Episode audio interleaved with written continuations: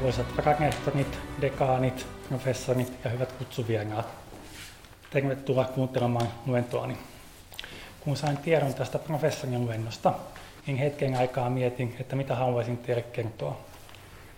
Olen työskennellyt urani aikana ensin Tampereen teknisellä korkeakoululla, sitten Nokialla ja nyt Kunnolsik Microsystemsissä.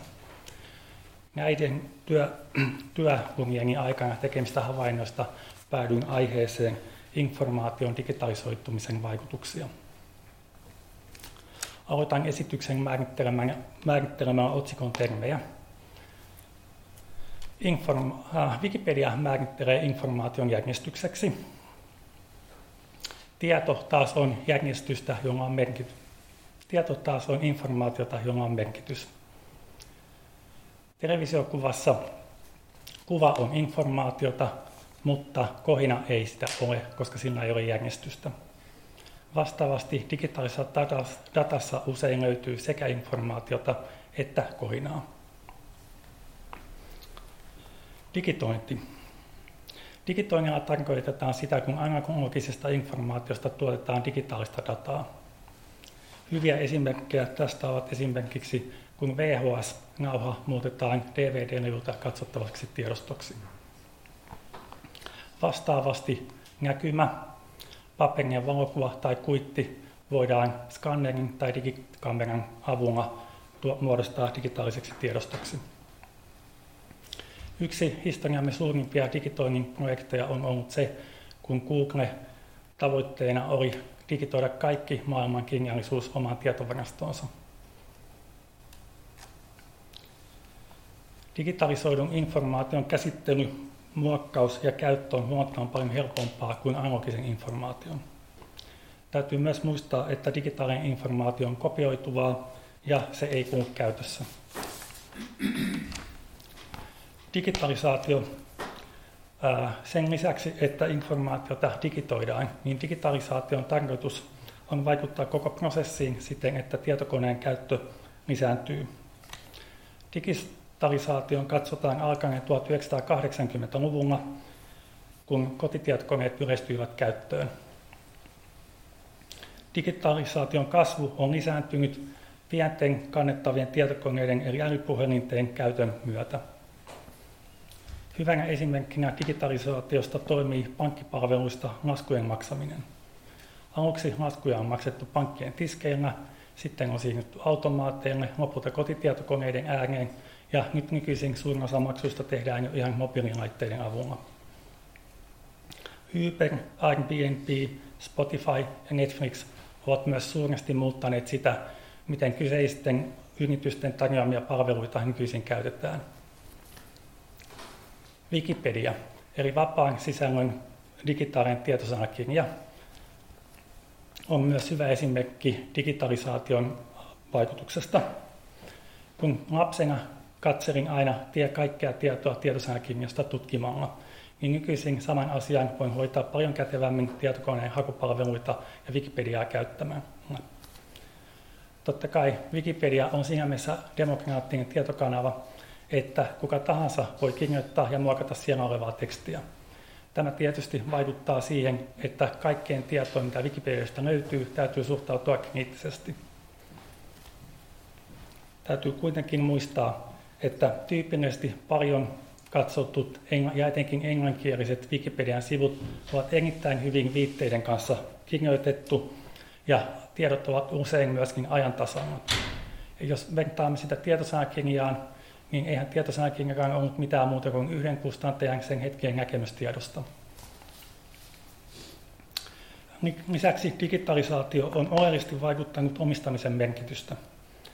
Ollaan siirrytty tuotteesta palveluihin ja dataan. Data- ja immateriaalioikeuksien merkitys on korostunut.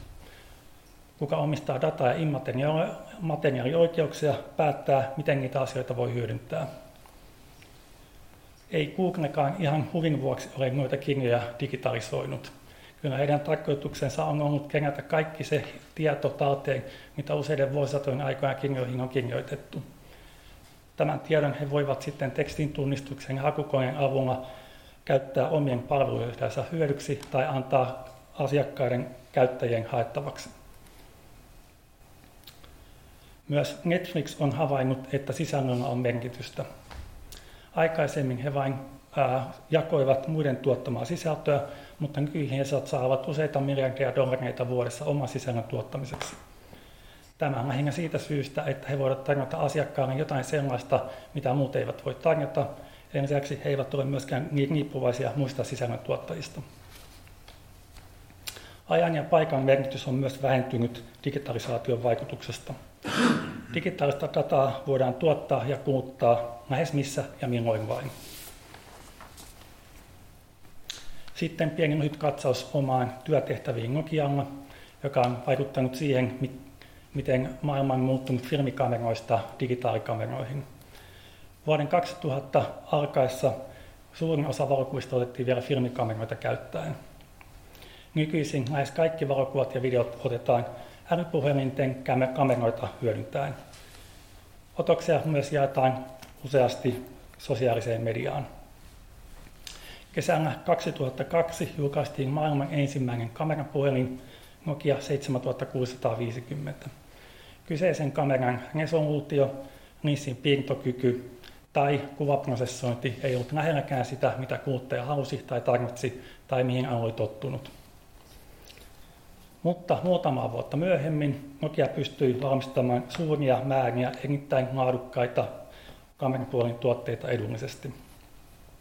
Tämä kehitys oli mahdollista, koska Nokia ja ST Microelectronicsin kanssa yhdessä kehitettiin SMIA-standardi, joka erotteli kameramodulin ja kuvaprosessoinnin toisistaan. Näin, kun nämä kaksi erillistä teknologiaa saatiin erotettua toisistaan, molempia pystyttiin kehittämään huomattavan paljon nopeammin ja saatiin alalle uusia toimijoita. Tämä mahdollisti suurimmat volyymit ja ansiosta Nokiasta lopulta tuli maailman suurin kameravalmistaja hetken ajaksi.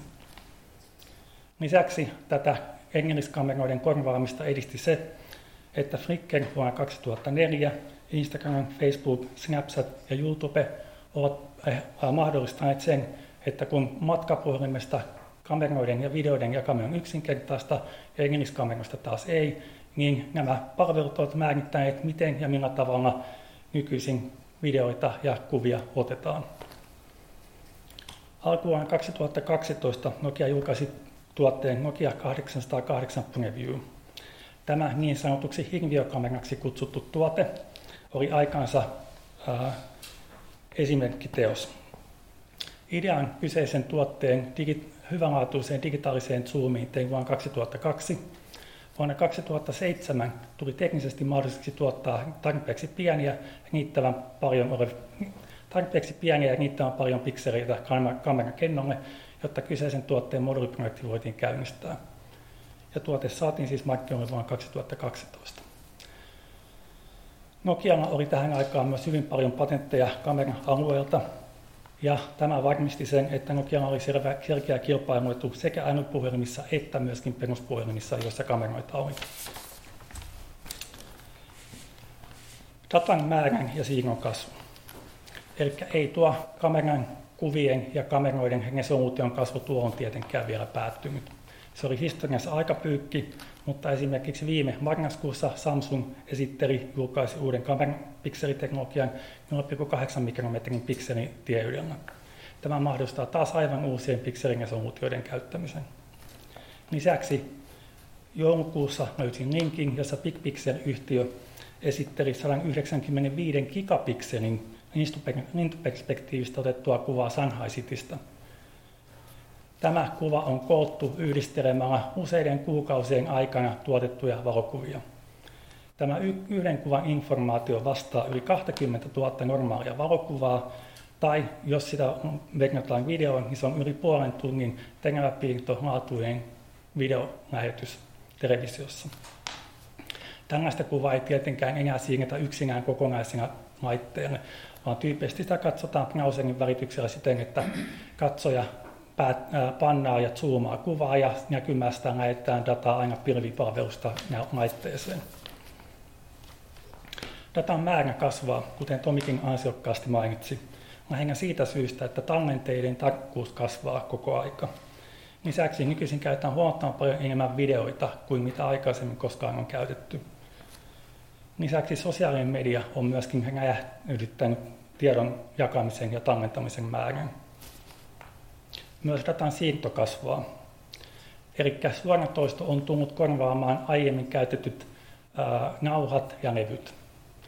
Suoratoiston etu on se, että sä voit, voit katsoa kyseisiä tallenteita missä tahansa, miten tahansa.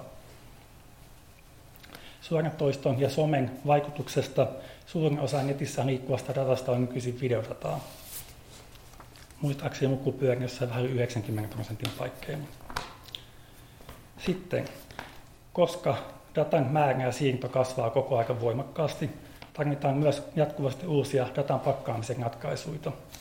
Meillä Kumotsic Microsystemsilla olemme kehittäneet useita vuosia ja suojanneet teknologioita, jotka mahdollistavat uusien ja entistä parempien pakkausteknologioiden käyttöönoton tulevaisuudessa.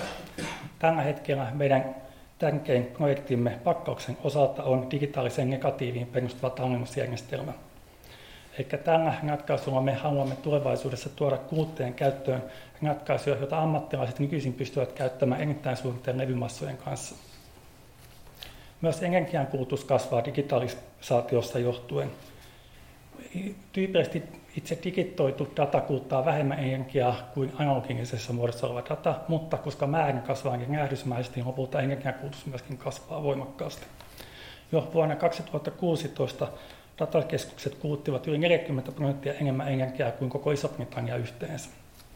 Lisäksi kannattaa muistaa, että datakeskuksia ei nykyisin edes vertailla sen mukaan, kuinka paljon niissä on prosessointivoimaa tai levykapasiteettia, vaan niin, että vertaillaan pelkästään käytettyyn energiatehon perusteella. Lisäksi tekoälyn käyttö lisääntyy. Tekoäly tarvitsee dataa, käyttää sitä ja analysoi sitä. Datan saatavuus ja se, että kuinka hyvin oleellinen informaatio pystytään erottamaan datakohinnasta, vaikuttaa siihen, kuinka hyviä päätöksiä tekoäly pystyy tekemään. Tekoäly tulevaisuudessa vaikuttaa suuresti myös työtehtävien muutokseen. Tarvitaan enemmän ammattilaisia tekoälyn ymmärtämiseen. Ja sitten viimeisen aiheen ajattelin käsitellä immateriaalioikeuksia. Jo aikaisemmin mainitsin, että data- ja immateriaalioikeudet, kuten esimerkiksi patentit ja, ja tavaramerkit, ovat erittäin arvokasta omaisuutta. Tästä hyvänä esimerkkinä ottaisin kaksi kauppaa, jotka tehtiin tänä vuosikymmenen alkuvaiheessa ja liittyvät matkapuolin bisnekseen. Ensinnä Google osti Motorolan ja pari vuotta myöhemmin Microsoft osti Nokia matkapuolin toiminnot. Ongelmista on huomata, että Google maksoi Motorolasta yli kaksi kertaa enemmän kuin mitä Microsoft Nokiasta, vaikka Nokialla oli huomattavasti suurempi markkinaosuus. Mutta syy löytyy siitä, että ostettavat tavarat ovat myöskin hyvin erilaisia.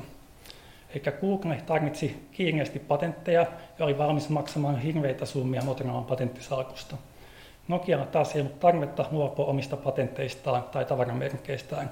Nokia vain lisenssoi patentteja ja tavaramerkkejä Microsoftin käyttöön sekä luopui vanhoista äh, valmistuslaitoksistaan.